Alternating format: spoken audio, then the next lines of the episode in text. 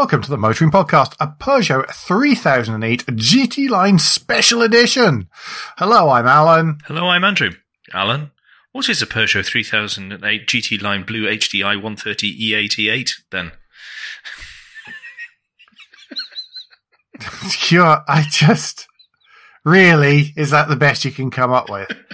So, um, I, I had an unusual, I had an unusual need whenever I borrow, borrowed this because normally it's you who does the, I've got a huge family and I've got to move them around. So I need an SUV. And what I actually needed was to move, apologies to Mrs. Windscreen at that point because I'm more scared of her than I am of you. I actually needed to move. yeah, well, yes, this is very true. Yes. Because uh, I needed to move a little sister and even littler baby uh, from Guildford at the time to, to Scotland and back. So actually, before little baby was even born, I was doing protective uncle thing and had, had booked an SUV to, to travel the length of the country and back, which goes against all of my well, I don't see why all of a sudden you have this tiny baby and you need a massive car. Why can't you just get away with something golf sized? And of course, first thing I did was, oh my goodness, I can't be responsible for damaging child, uh, not being able to carry stuff the length of the country or any of these things. And of course, my own car being a three door tiny hatchback with not a particularly huge boot. Uh, was not really 100% suitable for this kind of trip. So, well, that the fact I was scared that, you know, RSI from bouncing up and down all the time. Uh, so the 3008, of course, is Peugeot's C-size SUV, uh, with, uh, with five seats. It is, of course, sits in the, in the, the Peugeot SUV range between the 2008 and the 5008, unsurprisingly. Mm-hmm. Uh, the one I had was the GT line, which was the not quite top of the range. So there was GT line premium, which includes a glassy roof and GT uh, specs uh, above this. Uh, the model I had came with a one and a half liter, 130 metric horsepower diesel engine, uh, coupled up to an eight speed automatic gearbox and front wheel drive only, because they are only available in two wheel drive. But there are ways of getting around that, which we'll talk about a little bit later mm-hmm. on. At the time of testing, and and that was actually some time ago. It, the cost was thirty one thousand seven hundred ninety five pounds on the road as standard. However, this was a press car, so it um it didn't come unfurnished with extras. It had sunset copper metallic paint, which mm. I really liked other people went, oh, it looks like metallic turd, and all sorts of silly things like that because, of course, it was metallic brown. But I, when it looked, even when it was slightly grubby, it was fine. It, it stayed looking clean colour. for quite a long time. It is a good color on that. It is, yeah. Uh, but when it was when it was clean and when there was even just the slightest hint of Perthshire sunshine, it looked fantastic. Yeah, it does seem to be quite a deep color as well. When the sun's shining, there seems to be a lot of oh God, crikey, we're getting very geeky here, but uh, quite a lot of depth to the to the. It was particularly glossy, yes, and just the quality of the paint actually really seemed quite good. Just generally, it did, as you say, it had quite a lot of depth to it, quite a lot of uh, and quite a lot of metallic. Uh, in there as well. We also had the smart electric tailgate for seven hundred and fifty pounds advanced grip control for £470, which I liked lots, heated front seats and the driver massage function for £560, which, which was, well, we'll come to it. All in all, that added up to £34,150 on the road. Uh, of course, nobody uh, pays for these things in one fell swoop these days. It's not that kind of car. But putting in some reasonable numbers to Peugeot's own configurator means you're looking about 350 to 400 pounds a month in this spec. Depending on, you know, oh, your mileage may vary. It depends on number of miles and, and all mm-hmm. these kind of things. But, uh, but yeah, you're looking in that kind of, that kind of boundary, uh, anyway. Cool. So should we start on the outside? Seems a pretty good place to start. Uh, so it's a good looking vehicle. Quite a lot of people were surprised it was a Peugeot whenever we were talking to them and sort of showing it off because we had all the, all the relatives up when we were up there for, you know, first, first sight of Tiny Baby. And people, people did ask me what it was partly because they couldn't believe I would have bought one. But they did ask me what it was and, and were genuinely surprised when I said it was a Peugeot. Well, yes. Let's let's remember though, people's last experience of a 3008 before this this new look, it was not a flattering look for the vehicle. It, it wasn't one that was was No, kind not at all. on on those viewing it. So, I mean, we said this when we had the 5008. The the design language change that they they've created, they've gone for Mhm. with Peugeot, has has made a massive difference. I think to them. the perceived price is way higher now. It's just the detailing is really nice. It's stuff like the the um there's just all sorts of nice things. It's like the the sort of brushed aluminium styly roof bars that were on this one.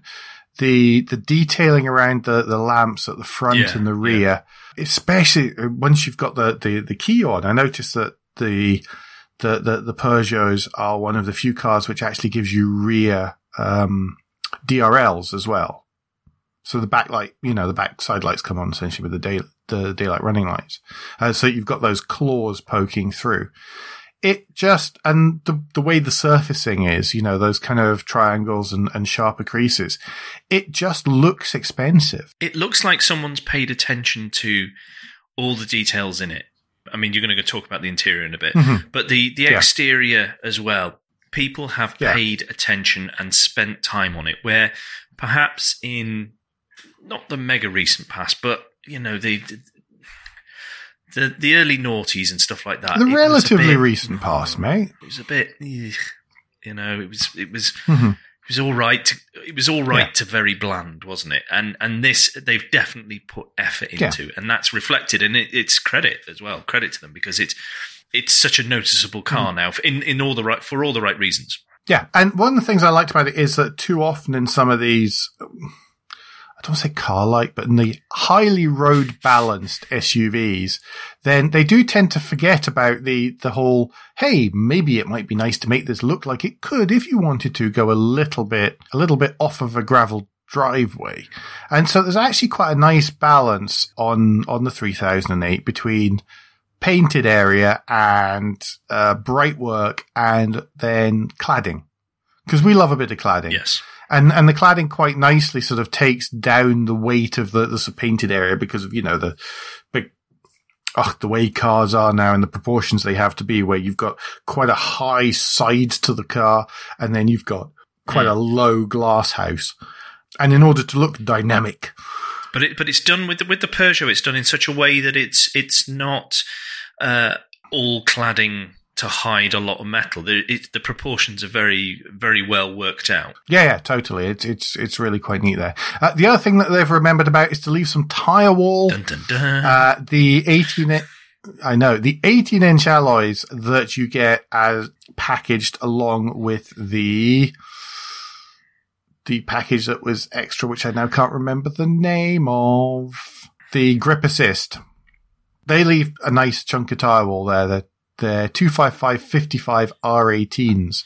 So there's a fair old, you know, you've got 10 centimeters or so of, of tire wall there. So they're, they're nice wheels and they were Conti cross contacts as well. So they were, they were good tires, which did actually have some grip off road or on, uh, on, um, forest roads, which is what I Mhm. did, um, to test it out. One last thing on the outside, the LED headlamps on this car were absolutely excellent. And it may be that I've become slightly used to older tech headlamps on cars, but the LEDs on, on this did seem particularly good. Uh, Mhm. uh, So yeah. it's not just uh, those headlights are not just um, a, a fashion item. They're they're really useful as well. yes, they illuminate things beautifully, which is kind of what a headlamp should do. Yeah. Yeah, well, one would hope.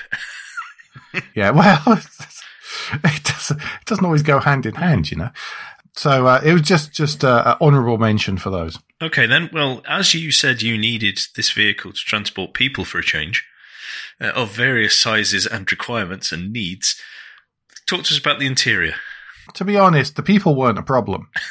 what was a problem was the world's biggest baby buggy. Well, no, I've got a theory on that. I think car manufacturers have invested in baby buggy manufacturers. And they may be actual wings, so they've gone, ooh, in order to sell these bigger vehicles, let's make only bigger prams. well, this is true because so uh, little sister is is uh, is a keen runner uh, when she gets a chance. So when it came to specking baby buggy, it has to be super modular, slightly off road, all these kind of things. So it is a this three wheeler two lay job, which sure it folds in half. After that, not a lot. And at the time, then you needed a little carry cot as well, addition and an extra thing. And to be honest, it became a bit easier. Uh, and I'll, I'll, talk about it in a sec. It became a bit easier on the way back because by then I had discovered that there were so many more levers that you could pull on the buggy to make it a bit smaller. And you could at least remove its 10 inch wheels. Yep, been there. Which added another good four inches to the width and stuff. So, yeah. and I knew that babies travel with lots of stuff. That was fine. That was part of the reason for doing this. But, but I simply had not taken into account there, the size you of this sodding baby buggy. yeah, quite. So on the way north, we ended up with some bag overflow from the boot. Okay. And, and I'm ashamed of that because the whole idea of getting an SUV was to not have that when I was packing the car again, actually, I'll tell you what it was. When I was looking for somewhere to stow the boot cover, because unlike many cars, the boot cover wasn't a sort of roll out soft thing that, that, that just retracted back. It was actually a solid, it's a solid yeah. shelf. Okay. Which lifts with the tailgate and stuff, just, just tradi- like a traditional hatchback one, really. So once you've got the boot cover with you, it's kind of with you and there's nothing you can do about it. But what I discovered as I was trying to work out if it was possible to stow it under the lifting boot floor was that in actual fact you could drop the entire boot floor about four inches. So when I got the car, the boot was, and on the way north, the boot floor was flush with the load lip. Yep. When you discover that you get an extra four inches by dropping this thing down, all of a sudden the buggy can go on its side, the suitcases can stand vertically, and even though we were carrying far more stuff on the way back down, we actually the, the, use of space was so much better. So so do be aware of stuff like that. And if you are looking at one of these and you open the boot, you think, oh, that's quite shallow, or maybe not quite deep enough for what I want and what I need, then do be aware that it it, it does go down, and you can stow it, you know, in in the in the floor of this sort of undercroft in there. Mm. And it makes a significant difference to the amount of usable space whenever you're in a situation like I was. I mean, 90% of the time you're fine with it in the, in the higher position. Yeah. Yeah. yeah that is uh, because this summer I, I, travelled obviously with the family again, and there was a couple of vehicles where they had the the floor. Well, one of the vehicles had the floor mm. that was that you could drop down, and at, and at times mm-hmm. having that hidden element is brilliant but you need to you need to understand with the stuff you're taking when it is time to drop it and when it is time to use it. Absolutely. I mean, to be honest, I was originally looking because my, you know, I'm used to used to Ravs and stuff. Um, my mum's Rav has has a retractable cover, but you can actually sort of stow it semi under the floor if you lift out the right bits. There's a slot that it sits in, and that's really what I'd been looking for uh, when I discovered that that you could actually drop the floor. It just seemed a bit, it was one of those cases where you're standing there looking at it and thinking, everything else is so well thought out. There has to be something I can do here. Is that the only example of cost engineering, do you think? Or uh, is that the most obvious? Oh, particularly obvious thing because how much it would be interesting to know how much more exp- or what the cost price difference is between a retractable and the solid. Well, the solid's going to be cheaper, but is in theory better, mm. really, if you're the passenger and the owner. And as I say, ninety percent of the time. I mean, after that, once it dropped the floor, then then there was no need to do anything or put anything on top of the shelf. Yeah. It was fine. Yeah. It just sat in its normal place. One thing there wasn't before I finish up with the boot because I've been waffling about that for a little bit now. Is just to quickly mention that there are no curry hooks. Andrew, I'm sorry. Dum dum dum. Yes, no curry hooks. Back seats then, so we'll go from back to front as we tend to do. I did have a complaint from the, the, the, from, from passenger number one that when she was sitting in the back to, to look after Sproglet, uh, the sleet, seats could be a bit slidey. Now the GT line has Mistral Imola leather effect and cloth seat trim with Alkanite double stitch detail, which is, it's, it's essentially pleather and cloth, which is, it's really putting it down because it looks great. Mm. And it's actually really, really comfortable. And it, it doesn't matter that it's kind of not real cow, as is so often the case these days. Uh, I, I mean, don't think it's Peugeot and cheapening or anything because Mercedes Benz are at it as well. It's playing out and, and with the cloth in the middle. So it's not as if you get sweaty or anything like that, which, which happened on vinyl seats of old, you know, just like a Marina. the front seats, however, were really quite bolstered. So it was really in the back, uh, and it was to allow three people sit across the way. As is the way, though, there are only two Isofix Yep. pairings. You know, You have to uh, go up a, right. So a level or into the Rifter Yeah. if you want the three, I think. I'm uh, sorry, I can't remember off the top of my head whether the 5008 actually has three or not. I didn't think so. I thought it was a Seat Ateca But and the uh. I know the Rifter does, which is Mhm. part of the Peugeot range, definitely, because there's three proper seats there with the actual, you can see the holes and it's saying Yeah. ISOFIX in them. Yeah. So this one, I mean, this, th- this is, it's still, it's still two with quite a bit of space in between. It's a nice wide back seat, uh, and you understand why they've kept it flat. So even when people get carried away, uh, crossing Perthshire, then with, if you've got three kids or even two kids and an armrest, then they won't complain too much about, uh, skating around. Rear floor is flat. Obviously, it's front wheel drive a with a quite thing. high floor. Yeah. Face vents in the back of the center console, which is so massive, uh, and has cooling vents in it that it is just a massive cool box. Always good to know where to put uh, Mrs. Crap Windscreen's wine then. Thank you for that. Yes, yes, that is definitely, and it's definitely big enough for, you know, enough wine to keep Mrs. Mrs. Windscreen going for, well, maybe an evening. Um, as long as you start quite late, you know. I'll pass on your regards. There is only a 12 volt socket in the back of it, no USB ports for charging, just the one 12 volter, so you will need a wee adapter. In the back, it is kind of dark. Okay. The back windows in this have a very heavy tint. It looks great. It doesn't inhibit the view out because in actual fact, Mhm. when you're in the back, the shoulder line is quite low, believe it or not, because the roof is, the roof, there, get roof and floor mixed up because the floor is quite high in the back there. So, so, you know, there is plenty of view out the windows to the side yeah. but it is a little bit on the dark side. If you go for GT line premium and GT line, then it adds a panoramic opening glass roof with electric interior blind and blue ambient lighting, which is, is fine if you've got older children. In all honesty, it was quite sunny. The darkness helped us keep Sproglet in the shade, which was no bad Mhm. thing really. Visibility out was, was just fine, uh, from the sides and through, through to the front. Cool. Uh, up front though was a little bit weird because although you've got this part part pleather trim, the seats were actually manual. And it gets even weirder when you realize the seats are manual and heated, but not just that, the seats are manual, heated, and in this case have the massage function, which was fantastic, but it just seems weird to have massaging seats where the seat control is, is manual. I loved the massage thing, by the way, especially on the way back down when we had quite a long, it was quite long on the way back and my back was getting a little bit sore by the time we got towards Heathrow. So it was good to just, you know, show you about a bit. If you put it on, on quite a high intensity, then it really is giving you a decent old pummel there. Uh, Yes. Right up and down your back. It was great. I loved it. It was so good. Longer journeys, perfect. Was brilliant. Uh, it really was good. Worth mentioning, Peugeot iCockpit up front.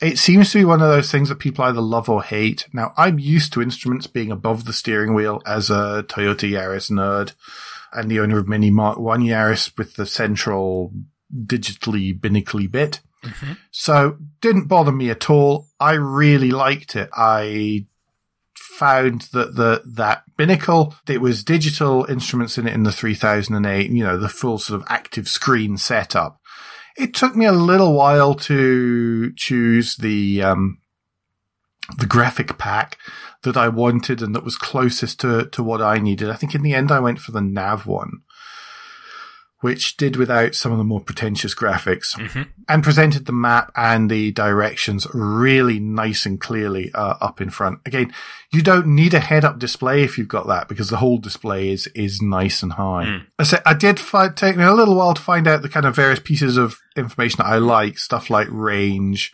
fuel consumption, or all that kind of stuff. But once I configured that once, I just left it and I was nice and happy. Yeah, I was going that's something I found as well. That when you when you find the info you want, generally you don't usually have much need to go through the the menus again, do you?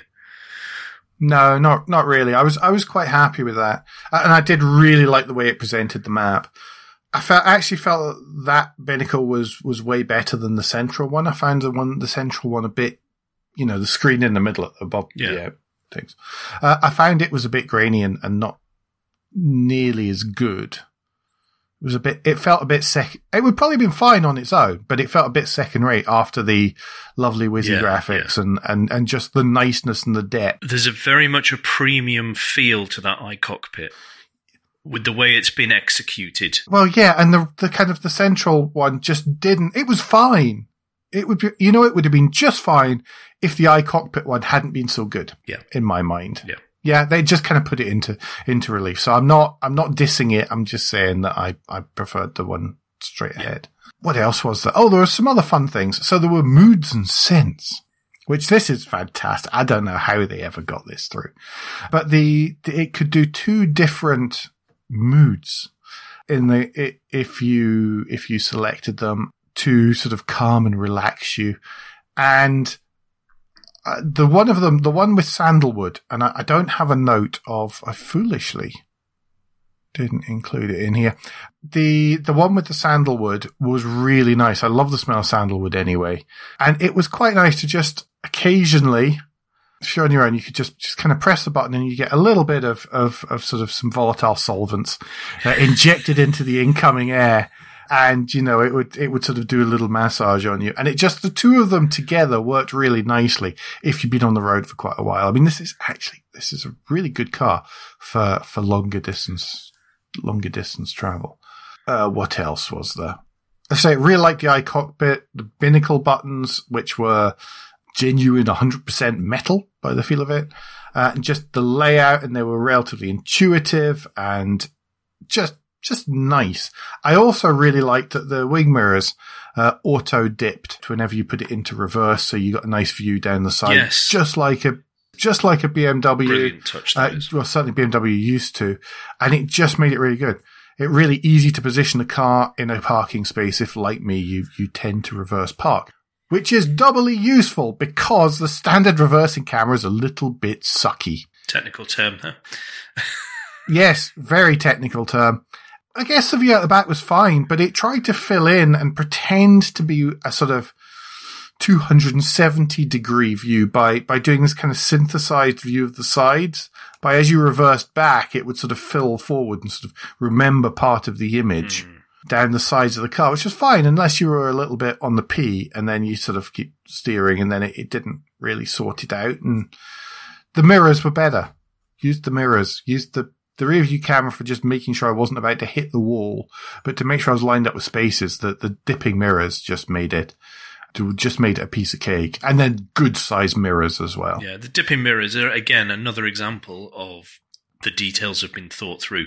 Someone has used the car and gone, this makes it more useful. Do Mhm. this, and it's more helpful to whoever's driving. Yeah. Couple of little grumbles. The volume knob is also the power knob.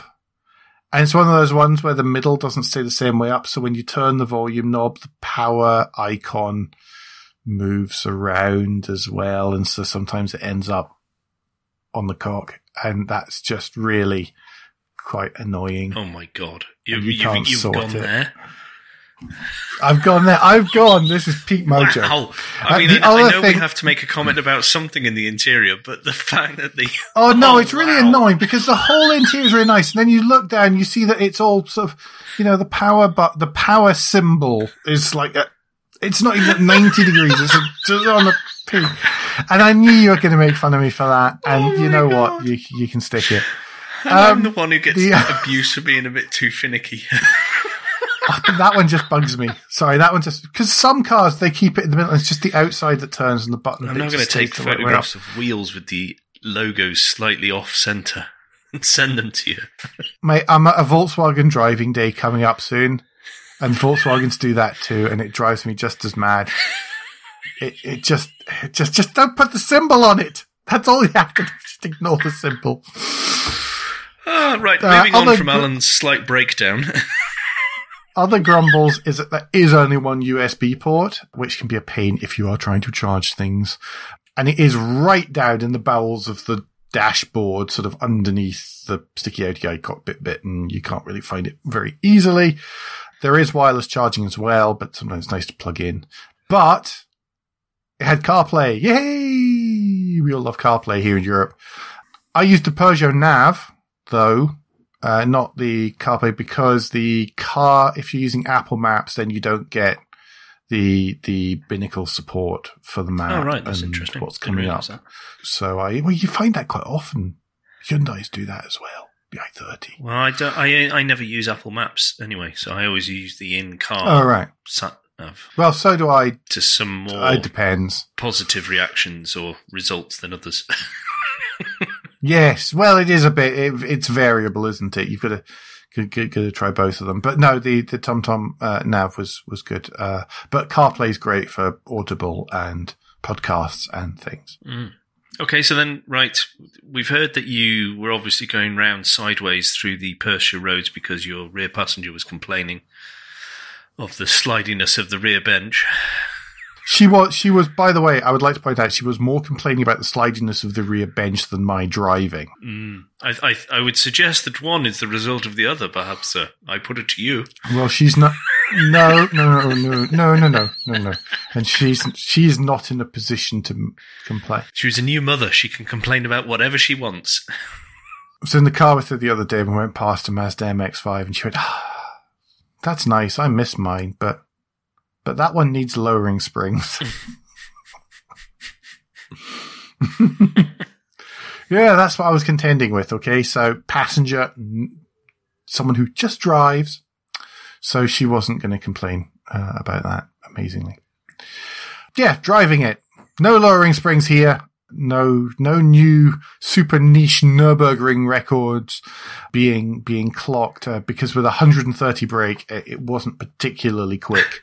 Uh, not on the traffic light Olympics. It wasn't bad, but, and once you got up to speed, then it would sit quite happily at speed. I mean, it was a typical French car thing. Okay. Not particularly quick, but it can sit at 80 all day long. hmm That's obviously 80 kilometers per hour. 130 kilometers an hour, I mean, in that particular situation. I think even it would have trouble sitting at 80 kilometers an hour. yeah, it was fine. Once you're up to speed, it hustled along just fine. The gearbox did not like overtaking. It, it could get itself into quite, quite a tiz, actually. And the best way to deal with that was to actually prod at the sport button whilst you were waiting for an opportunity so that it was already sort of pre-primed Yeah. uh, to go. If you, you were just sitting there and then mashed your foot, then it would, it would just, just tie itself in knots. Uh, but you know, that was a very specific situation. The rest of the time, the gearbox completely, it was completely unobtrusive. If you were aiming for smooth and comfortable, then it was, it did smooth and comfortable absolutely perfectly Okay. uh, without an issue issue at all. Again, worth mentioning, really good ride comfort. That uh, that you know, actually having some sidewall on the tires and and some compliance in there. I mean, this this definitely not a vehicle you're going to be you're going to be setting ring uh, ring lap times in. But around town on crummy Perthshire roads, any of these things, it was it just kind of absorbed the vast majority of it. Bit of cut body roll when cornering. As I say, that that came from the back. But is that not in line with the comfort and the dampened ride and all that sort of stuff? So, Yeah, yeah, yeah. So that, that goes with the territory type of thing. People, people should expect that to happen. Absolutely, yeah, but it's not so bad in the front because the front seats are quite heavily bolstered. Yep. So you don't really notice because you're not sliding around the place Mhm. on, on the pleather bench. There was one thing that happened, and that's that, that's the the combination of this type of car plus iCockpit is that iCockpit you have a very small steering wheel Yes. I was going to ask you about this. with a very small steering wheel. You, I, One. maybe One. me, natural one one naturally associates it with having a very quick steering rack. Yes. And so I quite often would just turn into a corner in a way that I'm familiar with turning into a corner, only to then find that actually I hadn't turned as sharply as I thought and I was now not turning into the corner as quickly as I, and then you have to put a second chunk of lock on, which I don't think helps with the body roll because you're destabilizing and then you're destabilizing again. Mm. Uh, so that is one thing because you get, because the wheel's so, um, Andrew can see me waving my arms around because you think, okay, well, I'm just going to do cross my arms and do my, my, my full on Alain Prost impression here. In actual fact, you find that it doesn't need half a turn. It needs three quarters of a turn. Then, then it tends to, that, that, I don't think that helps with the body roll. So just do be aware that the steering rack is not as quick as you think it is. I dropped into that same sort of uh, mindset when I had the 5008 because again it had the small steering wheel and because of the way the cockpit's laid out and things you can forget that you're in a larger vehicle. And, Yes, and, yes, and the steering wheel is a is a giveaway for me because there's been back in my history I have I've put small steering wheels on cars deliberately and you know, so this is my youth coming back. And then you you just go oh it's a small steering wheel therefore it's a little nippy thing that I'm driving around in. Yeah. and you then go it's not you've got people luggage and actually quite a large vehicle hmm. with you so just chill. Yeah. out a bit but but I do love the Yeah. small steering wheel I do I, I, Oh, I yeah, think yeah, it, yeah, I do. I think it works really well and is opposite to how everybody else has gone Yeah, yeah, I, I, I think it generally does work. This is, this is the only downside, hmm. by the way. And remember, I only had this for a week. yeah it's it's it's more You've gotta it's remember us that. not the car at that point Yeah, yeah, yeah, yeah. I, I, I agree. Uh, once you're used to it, I'm sure you'll be just fine. Start, stop. I found it was again. And remember, I only had the car a week. I found it was easily confused by me moving my foot on the brake pedal. Maybe I needed to hold my foot more firmly on the brake pedal when I was sitting in traffic or at, at junctions. But it, I found that it would braking just it would stop stop left foot braking I do not do that. I, I don't know, do that. I saw somebody on about that recently. I was just like, what the heck are you doing? Absolute cracking, absolutely cracking vehicle on the motorway. It really can cruise and cruise and cruise and cruise and cruise. I would have no issues if, if I was going on a long journey and somebody said, you're going on this, you're going on this, you're going to cover 600 miles a day for the next three days. Oh, and by the way, you're getting a Peugeot 3008 uh, automatic. It's like, great. Yeah Brilliant. You could quite easily, you know, it, it's at least as good as something ten thousand pounds more expensive Mhm. uh, at doing this this kind of thing. Especially if you've got a couple of people. If you're four up in this, you'd still be confident. Yeah. Perfect. Overall, I got 47 miles per gallon over 1,269 miles, an average of 51 miles per hour. That is at the low end of the combined figure and at the upper end of the low MPG spectrum. There was quite a lot of distance. There was quite a lot of sitting at sitting at, at motorway speeds, as well as a fair bit of, of trundling up and down tracks to get up and down to, to mum and dad's and to, to take it places and, and cross country to Auchterarder to Aberfeldy to Auchterarder to Aberfeldy to Auchterarder if, if you know that road uh, through the small lanes. So there's, it's not an economy drive. There's steep hills and sharp bends and, and all sorts of fun stuff like that. So, so yeah, I, I thought it was, I thought it was pretty good, Mhm. to be honest. Didn't have an issue at all there. Uh, it would be interesting to see.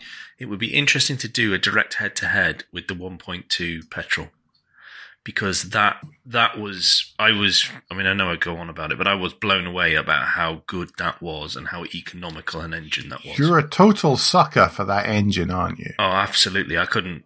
Like I said, I couldn't. I, I had to check the spec two or three times. I was going, no, I've got the wrong sheet. This is this is a diesel. Mhm. You know, there's no way that this is supping this and is this responsive and this got this much torque and all the rest of these things. This isn't the right engine for this piece of paper. But it but it was. It was just they've done a great job there. And, it, and if that diesel's anything comparable, that'll be just fantastic. The thing is, it's the same uh, the same power output Hmm. as the petrol. So the 1.2 is is 130, but you can't get you can't get the 1.2 with an automatic in the 3008. And I, I think I would take the automatic to be honest. What was I about to talk about? I was about to talk about technology, wasn't I? So all the usual safety stuff, AC, DC, WC, uh, all that kind of thing. what I really liked was the advanced grip control. Okay, talk us through that. What it is is a snazzy pseudo differential uh, that works on the front wheels, and the idea is to give you the benefits of uh, all-wheel drive without actually needing all the wheels. So there's four modes, five modes if I count. Uh, there's it has standard, snow, all-terrain, sand, and of course all of the ESP turn turned off. Why you would do that, I have no idea, but whatever. You're on your own, mate. Well, if you once you get stuck, to be honest, although you shouldn't really be getting stuck. There will be a link in the show notes to the Peugeot page, which has uh, which has little demonstration videos uh, of all of these kind of things. But it essentially optimizes the.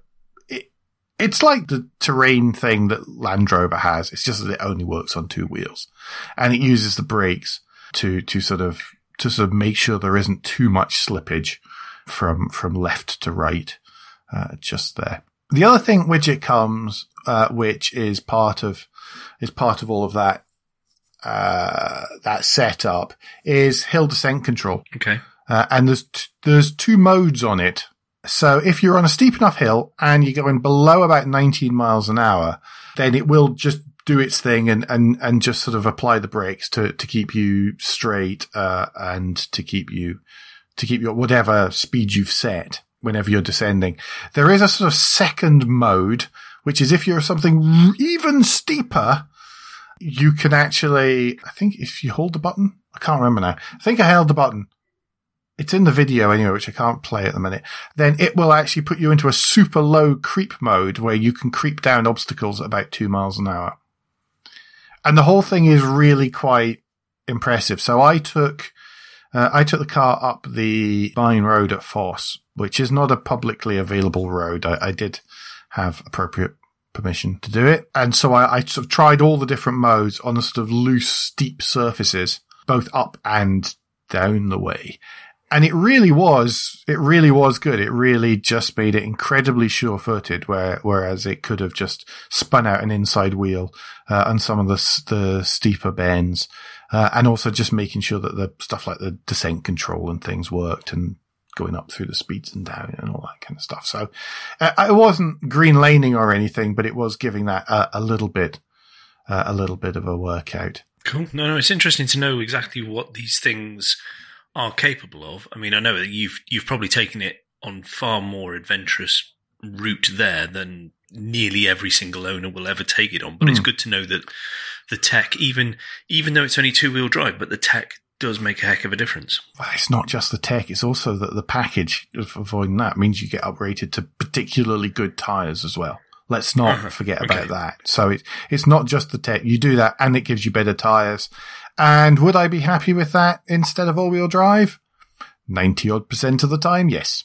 It'd have to be something really quite extreme before I, I wouldn't be happy with that and some decent tires. Mhm. Good system. I enjoyed it. One of the, I think one of our most popular Instagrams so far this year was, was a small clip of me driving up round a bend and you can hear it actually as I, as I come round, come round through the loose part of the bend and then past. And then that's on loop. So you can watch it as many times as you want. Many is the answer to that. Mm, many people have watched many times. So, so yeah, so, so that really was it for, for technology. Now there is, uh, coming very soon a hybrid four version. So you won't just have the choice of the petrol or diesel, but there will be a plug-in hybrid version of this out too, if that interests you. I imagine that that will actually be quite, quite an interesting vehicle. Yeah. Yeah. Uh, cause, because I think it will, uh, there's two reasons. One, it will, uh, bring quite a lot of game towards possibly the Mitsubishi Outlander, Yep. uh, which I think is the only other plug-in hybrid in this kind of size. I th- I think In fact, it's a bit bigger. Yeah, I think you're right. So I think that that will be, that will probably be quite popular with fleets. And uh, I think it will probably just suit the vehicle quite nicely. Okay then. Okay. So, can you summarize your your feelings on this car now? Well, looks good. It's decently Mhm. priced. Didn't feel cheap. Nothing broke. hmm I think it's worth looking at. It's way better if you're going to go. Oh, it's a Peugeot. Put the snobbery to the side and go go have a look at it. Okay, it is more. I would argue it's more stylish than perhaps its Korean competitors. I think in the marketplace they are the best looking SUVs at the moment for their various Yes, I, various sizes, and I think they've got substance to back that up as well. Well, they seem to. And the thing is, so actually, since I wrote some of these notes, I speak to someone at some point about the dealers and, and having these. And to be honest, whereas traditionally you bought a Peugeot and the depreciation was epic. Yeah. Mm. Uh, and the, the, the deals on them, they were basically giving them away and then the depreciation was epic as a result. They don't have to do the giveaways on these because they are running out of the showrooms and anytime they get used ones uh, back on the to sell then they just disappear off there as well so it is a it seems to be a very desirable car anyway Well, on that front, I noticed in the last week that in our town there is an awful lot of them. They are massively popular in our town. france is crawling france is crawling with them they are everywhere in france Yeah. i think the ultimate uh, question what would decide on me would be whether or not i liked my local dealer or Okay. whichever dealer i chose to use if i had a good dealer Mhm. If I had a good dealer, I'd be more likely to buy one than, than buying one from certain other dealers, maybe larger chains. So it depends whether you like your salesman. That that's what it would come down to. It would if you didn't buy it, would don't think it would be a fault of the car. But it really is excellent on long journeys. Somebody at some point is going to say, would a 308 estate have provided exactly the same experience, but with better fuel economy? Unless I was going up and down hills, then yeah, probably. Hmm. But I quite like this, to be honest. I thought it was um, stylish and comfy and, and all sorts of nice things. So I was I was happy and impressed, and I liked it quite a bit. Excellent.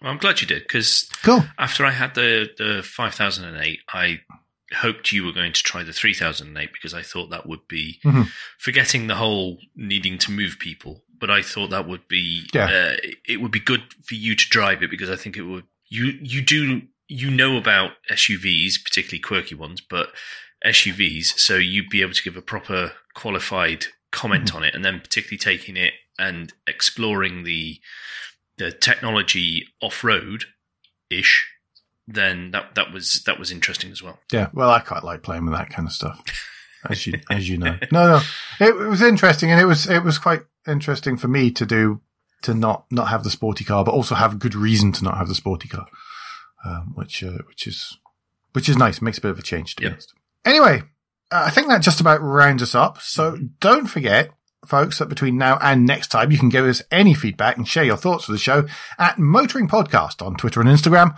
on Facebook, and on the contact page of motoringpodcast.com, the hub of all our activities.